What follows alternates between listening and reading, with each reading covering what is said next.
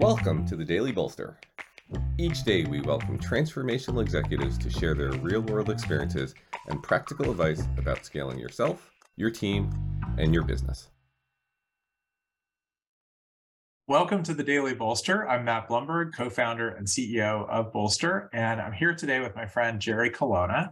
Uh, Jerry is the founder uh, of Reboot. Uh, Reboot, if you don't know it, is uh, one of the premier, if not the premier, leadership consulting and coaching firms in the world. Um, Jerry has had a great career um, spanning publishing, venture capital, and coaching, which we'll talk about a little bit more here today. Um, and uh, Jerry's also the author of uh, a book called Reboot, like his firm, uh, and the forthcoming book, Reunion, which we will also talk about today. So, Jerry, thank you for joining me. Thanks, thanks, and thanks for that introduction. And I, I like the fact that you leave out that I was once an investor in your last company. Okay. Okay, that's well. I said you were a top, you know, a top. Uh, a top I was a good investor, so of course you would invest in, you know, in top companies. um. So, uh, so I'd love to just start, uh, and we'll, we'll we'll get to reunion, uh, the new book. We'll get to coaching, but I'd love to start a little bit about with your um, kind of professional career. Um, did you, and I actually should know this, but did you do something before CMP or were you a reporter or? Yeah, I, I was a assistant manager in a bookstore. and I was a locker repair guy. Um, it's a whole nother story. But no, I started working for CMP when I was a, a junior in college. Okay. And uh, this is a silly question. Is CMP around anymore? Yeah, it it, it threw it through a bunch of different um, acquisitions. The some of the original publications are still operating, but I I forget which f- company actually owns right. it now. It might be United Business Media, UBM. I'm trying to even think how to put that in context for people who are um, newer in their careers and have never heard of it. It's sort of like TechCrunch of 25 years ago? Yeah, well, maybe longer. Um, 30 years ago? Yeah, yeah. I mean, the, the the we were a technology publishing company. Our competitors at the time were uh, IDG, which is still do, doing well, as Ziff Davis, yeah. um, and we all published this printed magazine thing that would come out every week, and I was part of the team that oversaw the transition transition to electronic publishing. We actually had a business unit that I headed up called the Electronic Media Unit. Um, that's how odd it was. Got suitably 1990s. Yes, yes, 1994. Before many people are listening to this were even born. And uh, uh, you ended up uh, as as publisher just of electronic or, or overall of, of No, I was the editor. So I was never on the publishing okay. side. So I didn't do sales.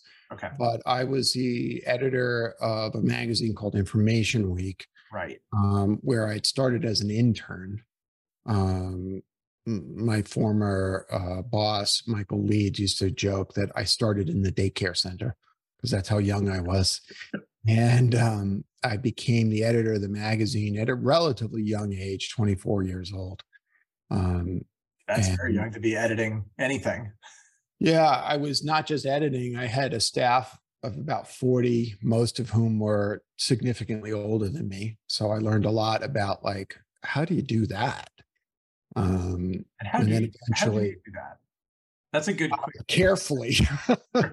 well, look, we you know we advise, and I'm sure you advise founders all the time. Like you should be hiring people better than you. You should be hiring mm-hmm. people more experienced than you. Um, uh, so how did you do that your first first time around the block?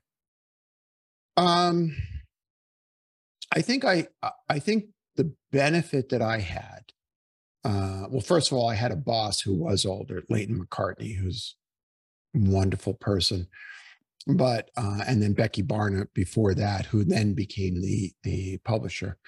But um, uh, so I wasn't the ultimate boss um, in that way. But I think the thing that I had that I gave uh, was a vision for what the magazine could be. And um, uh, I, I did a lot of dry erase board talks about what the magazine could be. And um, and and in building and working with the staff, the goal was actually to put that together to make that happen. But I definitely and and I was a good editor. Um, but I definitely relied upon those with more experience than I had to to actually do the leadership management, the leadership piece of the business, Right. of the job. So you're um, the editor of Information Week uh, at the you know sort of the dawn of, of the internet and you know middle of the computing revolution. Um, it sort of makes sense that you would move into venture capital because why not? Well, there was an interim step between. So I left that position, stayed with the company, and then headed up our efforts to do to figure out publishing on this weird new medium called the web. Right. And so it was actually that experience that was most relevant to being a venture capitalist. Right. presumably that experience, you're you're meeting, you know, all the tech founders that are building the publishing infrastructure on the web. Yeah, well, this was even before there was such a thing as publishing infrastructure. We we were only the third entity to ever sell advertising on a website. Hmm. That's how early it was. Right. And so what I think what led the folks who who recruited me to join a venture a newly forming venture capital firm, what they saw in me was someone who had a vision for how advertising supported media was going to be delivered through this medium and that what was this medium what was the potential for this medium to become so one of my earliest investments was a company called lycos which was arguably the first ad supported search engine out there Yeah. God, Lycos. The, the remember the the search engine wars when the very Mhm. pre-Google, Mhm, uh, there were sort of four, five, six different search engines. mhm, uh, mhm, probably none of which exist anymore. mhm. Only. Yahoo. Yeah. yeah yeah yahoo Um, so, um, uh, so you move, you start Flatiron Partners. Um, well there was a venture was firm there before that the, oh, there was a Which- firm before that. Okay. yeah, called At Ventures. And that's where I went from CMP to CMGI, which was no relationship, but was a direct marketing firm that had invested a lot in building internet companies. And they launched a venture firm. That's where I was recruited. And then I mm-hmm. went from CMGI at Ventures, which was our u- venture unit, to joining Fred Wilson to form Flatiron Partners. And that happened in 1996. In 96. Okay. And so Flatiron had a had a five-year run. Mhm. Uh, it was, you know, certainly the premier early stage tech investor in New York or internet investor in New York, and uh, probably one of the top ones anywhere in the world. Um, when you kind of reflect back on on those five years, which were crazy, right? Those were crazy, crazy years. Totally crazy. What what are some of the big learnings you had in those years? Well, I, I probably, I mean, there were a lot. I mean, I learned a lot about myself. I learned a lot about the venture business. Um, you know, I learned at the side of probably one of the smartest guys in the business, Fred. Um, I learned the value of building teams and how to do that. So, in some ways, it prepared me for coaching. But I think that among the many experiences was to live through a boom bust cycle uh, because we went from everything we touched went to gold to everything we touched went to shit. Um, the other thing that happened during that period was I developed some of the most important relationships of my life. Uh, my friendship with Brad Feld, for example, my friendship with Fred, which both continue deeply to this day. Um, and then, of course, we invested in Return Path, your pharma uh, gig. Um, so it, we learned a lot. I learned a lot. Um, but the emotional ride of the roller coaster ride of up and down. I mean, it was hard for me. And I think it contributed to the depression that led me to leave the venture business and kind of wander in the desert of who the hell am I and what do I want to be when I grow up, kind of thing. Um, when you think back on the investments that that you led over those years, um, what's one that stands out as like, yeah, and that was just great. and Mm. what's one that's that you know in the rearview mirror you're like oh how, how'd that happen Um, well, there were a lot of investments around which I was proud in, in that way. GeoCities was probably the one that was the biggest outlier, both in terms of return on investment, but also because of, you know, it was kind of the fruition of what I saw was possible. And to be clear, I was first exposed to GeoCities when I was working at CMGI at Ventures we provided the first capital, outside capital in to make that happen. But being a participant in the creation of that felt like participating in the creation of what I would say is the entire, uh, what we now call creator. Oh, that was web, that was web 2 during web 1 Yeah, uh, you know everything from blogging to to to Instagram to everything that we see now to all forms of social media yeah could trace its roots back to uh, um, uh, GeoCities and its couple of competitors at the same time. yeah So that that was the biggest one. I, I think there were a couple of I won't name them because those folks are still around, but there were a couple of like like what the hell was I thinking in terms of the prices we paid? And Right. I remember one investment we we put like twenty million dollars in, and within the year it was like dead. And I and in the end, I mean, I'll say this: I should have I should have paid attention when due diligence showed up, showed that the CEO was more interested in the exploration for extraterrestrial life than they were in building a viable business. And I'm not kidding. So that uh yeah that's uh you got to put that on the on the due diligence checklist yeah, yeah i mean look business building in 1995 6 7 and 8 and venture capital in 95 6 7 and 8 were both very uh, undisciplined relative to what they are now Mm. Um so so talk about the wandering in the desert part for a couple minutes. So Mhm. flatiron kind of winds up uh, toward the Mhm. end of 01 Mm, you and fred and bob are you know kind of managing the port remnants of the portfolio for a while. Mm, um when you didn't start reboot for many years. Right. um what what was the the journey you went on in those years Well, the, the journey was a kind of early midlife crisis in many ways, but it was really more, and I detail this in Reboot the book. It was it was also more coming to grips with um, let's call it the disordered parts of my personality that really stretch back to a childhood that was marked by depression and alcoholism, my father's alcoholism and violence and deprivation. It was a tough, tough childhood.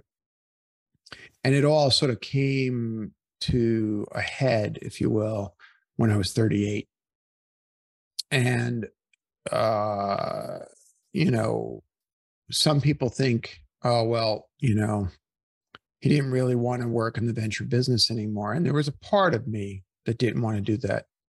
But the real reason I didn't want to do that was because, as I often say, the internal me did not map to the external me.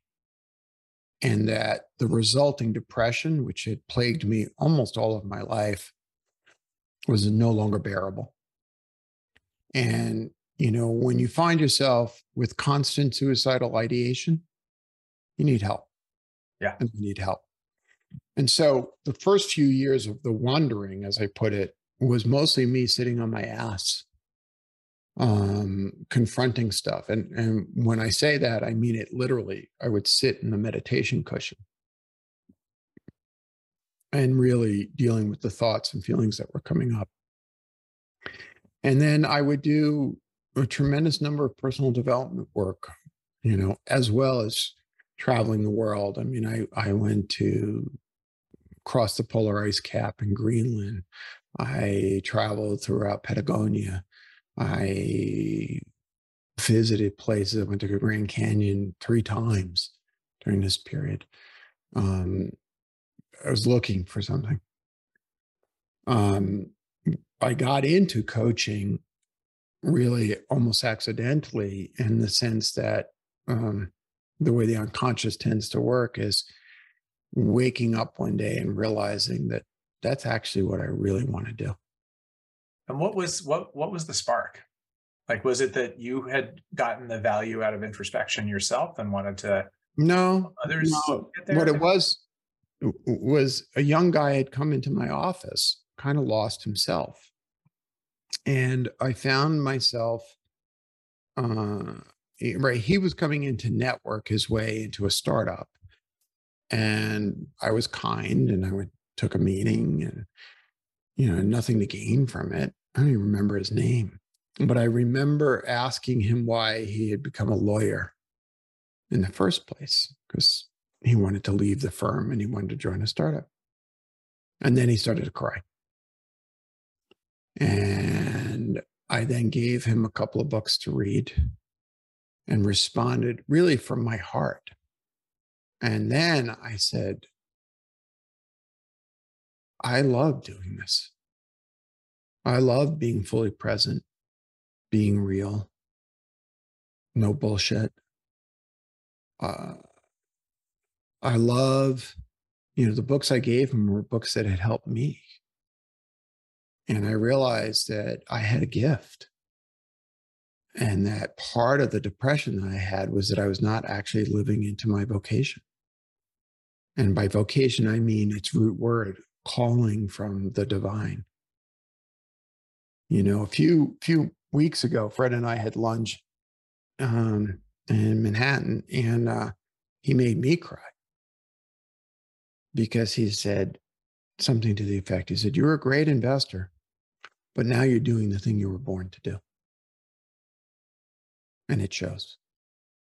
So anyway that's more information than you're asked but no no that look the I, I always tell people when they ask me for career advice to look for the intersection of the thing they're great at and the thing they love. Mm-hmm. and i i fear that most people never find that or right. many people never find that. Right. Um, and sometimes it takes a career or two careers uh, or four. where you find that. Right. Um, so let's um, shift gears a little bit and talk about um, your new work, Reunion. Mm. Um, I was lucky enough that you gave me an advanced copy, so I read it. I could try to summarize it. why don't you Why don't you do that? Because you'll do much better than than I will. Mm-hmm. Um, so, give us a sense of what what it is and how it came to be. So, one of the core animating theses of Reboot, my first book, and even the work that we do, is that better humans make better leaders. And that's a simplistic way of saying to lead well, you have to do this sort of inner work. And that if you don't do your inner work, you run the risk of spreading toxicity throughout an organization. And that is true and valid. What I came to realize, and it was it was during the pandemic and it was during the protests for George Floyd's murder, um, that uh, I came to realize that that was insufficient. And like so many things in my life, the thing that propelled me to see that most clearly was my daughter, my daughter Emma, who's 30 now. And there's this moment in the summer of 2020 when, like so many of us, I was freaked out about COVID. And I live in a nice farm outside of Boulder, Colorado, and it's really, really protected by 40 acres and all of this stuff. And my daughter was protesting. And one night she is trapped on the Manhattan Bridge between a phalanx of cops coming from Brooklyn and a phalanx coming from Manhattan. And there were probably 5,000 people on the bridge. But she's texting me about what to do if she gets pepper sprayed. And I realized that you know, I said before that, you know, this is a vocation. I realized that God gave me a gift that I can speak in a way that I can be heard. That in addition to the privilege and power that comes from this body, this cisgender, white, straight body, with all its power and privilege, I have a moral and ethical responsibility to lean into hard questions and to speak up. And the result is reunion. And what reunion basically says, the, the, the, animating question of reboot was how have I been complicit in creating the conditions in my life that I say I don't want? Yeah, yeah, yeah. You say you don't want to be busy, but you fill your day with meetings. What's up? Really important question. In this case, the corollary question is how have I been complicit in and benefited from a world I say I don't want to see? See, we don't want to see gun violence as the number one cause of death of children. Nobody wants to see that. And yet, Americans continue to buy guns, far outpacing anybody else. What's up with that? And I would argue that so much of the behavior that we've seen, so much of the behavior that we see even now at this time, Matt, where, you know, a fucking beer company gets protested because of having a trans woman as a spokesperson. Like, what the fuck?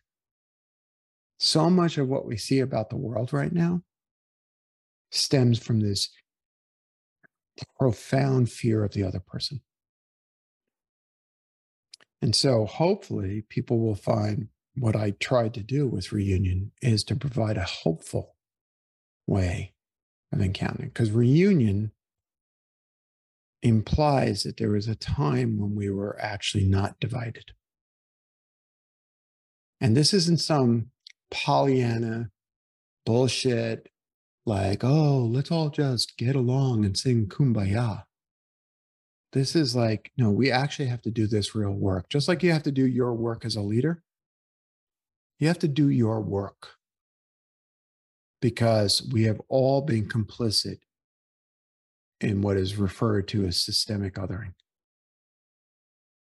So that's reunion. Yeah, I I found the the I don't know if you coined that term or if I just hadn't run across it. But I hadn't coined it. It's uh uh, I first encountered the word uh, through the works of a Berkeley professor named John A. Powell, uh, who is a law professor, and he runs the uh, Othering and Belonging Institute at the University of California, Berkeley. Yeah, so it's a it's a it's a really powerful uh, word and construct um, that that really resonated with me and i think it works it works in lots of directions or on lots of levels right certainly mm-hmm. um, racism has always been othering mm-hmm. right so i mean go back 1000s mm-hmm. of years that's not a new mm-hmm. it's maybe a new term but that's not a new mm-hmm. concept um, but when i when i take a look at what is happening in in our country now mm-hmm. um, it feels like it's nothing but othering and some of it some of it is you know in the politics right like if you're if you say a then i have to say not a mm-hmm. uh, right and how the, the the two principal parties have gotten just further and further and further apart mm-hmm. Um, mm-hmm.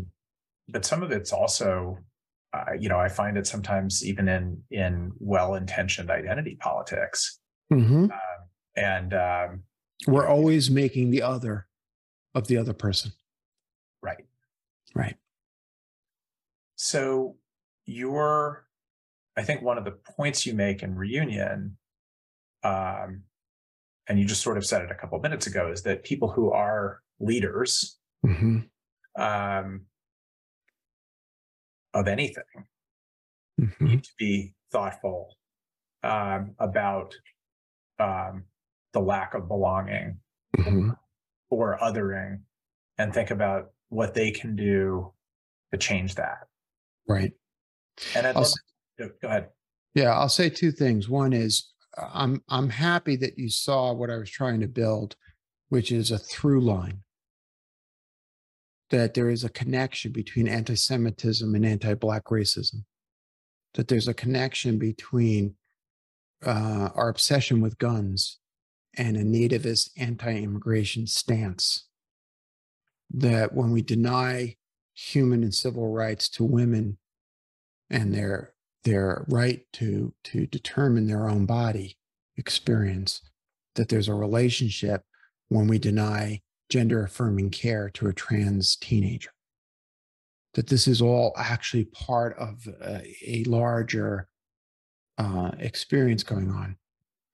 And you know i was really struck during the the three years that i was working on reunion two and a half um, by an Elie Wiesel quote. And Elie obviously is a, a great teacher as it relates to um, the Holocaust, but but even more our own experience with that form of othering. And of course, he said, neutrality always favors the oppressor. And, you know, we're at a funny moment right now in business leadership because we tell ourselves our version of shut up and dribble. You know, that pejorative exhortation to an athlete who might take a knee. Shut up. Just do the thing you were supposed to do. But if I believe, and I do believe this, that we are humans before we are CEOs, then our neutrality, shut up and dribble, just focus on the business, favors the oppressor.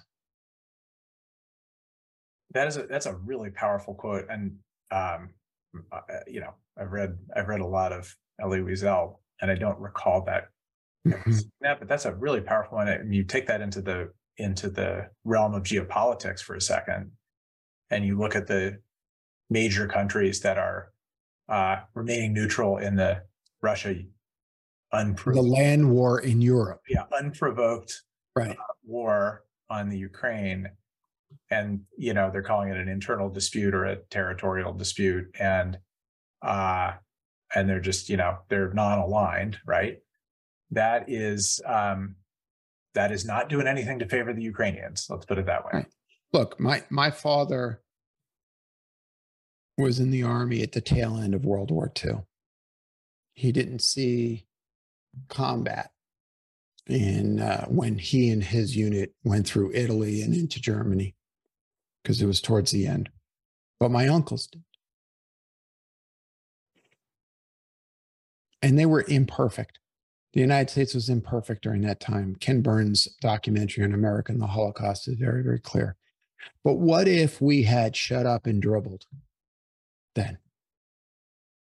Well, there were some moments where where we did, but it was yes. when it counted right. at the end, we didn't. That's right. That's right.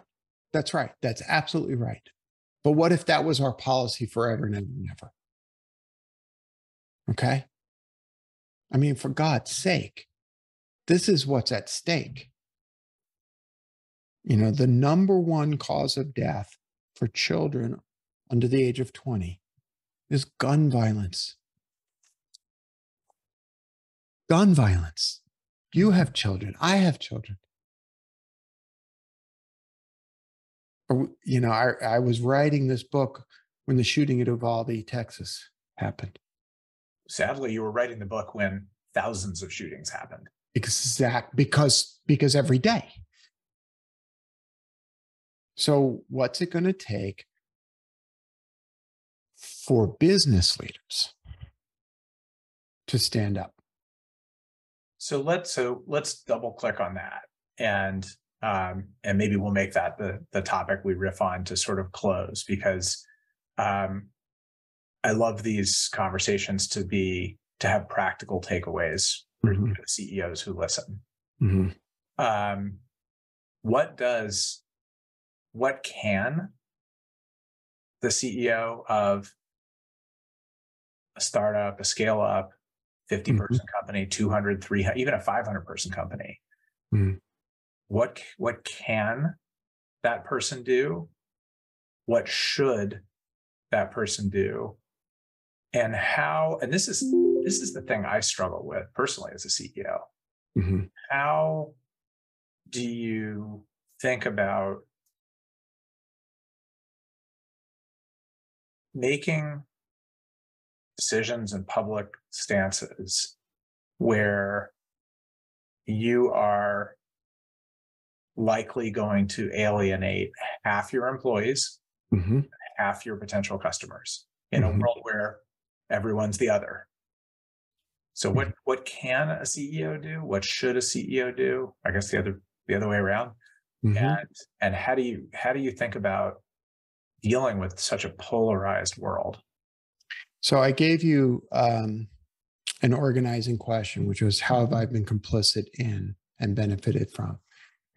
The corollary question to that is what am I willing to give up that I love and value in order to see the world that I want to be? And you said in, in your imagined scenario that you're going to alienate 50% of your employees. That's the fear. That's what I'm suggesting you need to be willing to confront. Now, the truth is, you're not going to alienate 50% of your employees. Study after study after study shows that our employees want us to take stance. But you may alienate some. But here's the thing, Matt, you could you could do a lot of things to generate profit. You could sell methamphetamines, you could sell fentanyl. You generate a lot of profit, but you would violate your core values and principles. So you're not going to do that. By the way, not every leader has the same values. Some leaders are perfectly happy running Ponzi schemes. We know this. So, what you're really saying is should I really lead with an articulated, consistent set of values that says belonging is one of the most important principles at this company? Now, imagine you make a statement like that, and 10% of your employees say, I'm out of here. Goodbye. Good riddance to bad trash. Okay, come on. Now, the real fear is what happens to my stock price? What happens to investors? They don't want. Now, I'm not suggesting that you take your eye off the ball in building the business, but we can walk and chew gum at the same time. We can be really good at running the container of the business profitably, thoughtfully, being good stewards of capital, hiring and firing people as necessary, and live according to values. What do you think the role of the board is? I think it's the same thing. I think it's absolutely the same thing. You know, what is the fear of the board? In a public scenario, the fear of the board is, oh my God, we can't have ESG values, environmental and social governance values. What? Why? Because our stock price is going to go down? What about the investors who buy the company because they like that? Oh, you mean you have to actually work hard to sell the relationship between behaving well and doing well? Okay, it's hard. Um, newsflash being a CEO, being a board member is hard anyway. Are the values of the company the values of the CEO, the leadership team, the owners? They're all different people. They all have different values. How do you how do you reconcile that as How do you reconcile it now, Matt? sometimes mean- sometimes it's easier than others? Yeah. Oh, you mean you use conversation and discussion and respect to come to a unified view of how we're going to navigate conflicting commitments and values. I mean, th- this is why, in some ways, this is natural work for me Mhm. because the, st- the tools that we teach listen well to your employees. Right? That's that's a values statement. The tools that we teach are the exact same tools. Whether you choose to do a DEI program or not is up to you. But what is not a choice is neutrality. How you want to manifest your values, it's up to you. Nobody calls into question Chick fil A's decision to close on Sundays because of their values. I mean, some people do, but nobody really, right? They don't get dinged in the stock market because of this. But somehow, a value system that says that's rooted in empathy is somehow an anathema. That's silly. And worse, that leads to death. And I don't mean to be overly dramatic, but look at the statistics. The number one cause of death for trans teens is suicide. And we're debating whether or not they can see a therapist. What? Where's our compassion? I think one of the most poignant quotes in the book, and maybe this is a good thing to end on, Hmm. is that the business of business is belonging. Glad you Right. like that one. And it's sort of, you know, it it it it's a riff on, you know, Calvin Coolidge or whatever, Mhm, right? The business of America is business. mhm. The business of business is belonging. So do a very quick unpack on that and then we'll wrap up. Sure. And I don't mean to say in opposition to the business of business being to generate enough profit so that there's a tomorrow. I think that that's critically important. But that's otherwise, otherwise there is no business, right? That's right. That's right. So the container of the business needs tending to, always has, always will. But the why of the business, when you, there's something expansive and generative about going beyond generating profit for profit's sake and into generating profit to, to foster a sense of community with your clients, with your with your employees, with the employees' families. I mean, look, I know how you run the business, right? If you had an employee retreat day, I bet you all the kids of your employees would be there. Why? Because you got values. You know, you were asking me about CMP. CMP was one of the most admired companies in the in the country because it had an on-site daycare system. And my oldest two children benefited from their dad changing their diapers every day and feeding them strained peas at lunchtime. It was a better place to work because they wasted money on an on-site daycare program. Okay, we know this is true. This is not debatable. Not everyone knows that's true, but it is Well, it is at the root of an employee centric culture, a that's right. people that's first right. culture, which is what People first culture. That's right. That's right. That's right. Jerry Colonna, thank you for the conversation. Thank you for reunion. Thank you. And thank you for teaching everybody uh, so much about the things you've learned in your journey and how all of us can do a better job making the world a better place. Amen, brother. Thank you for having me.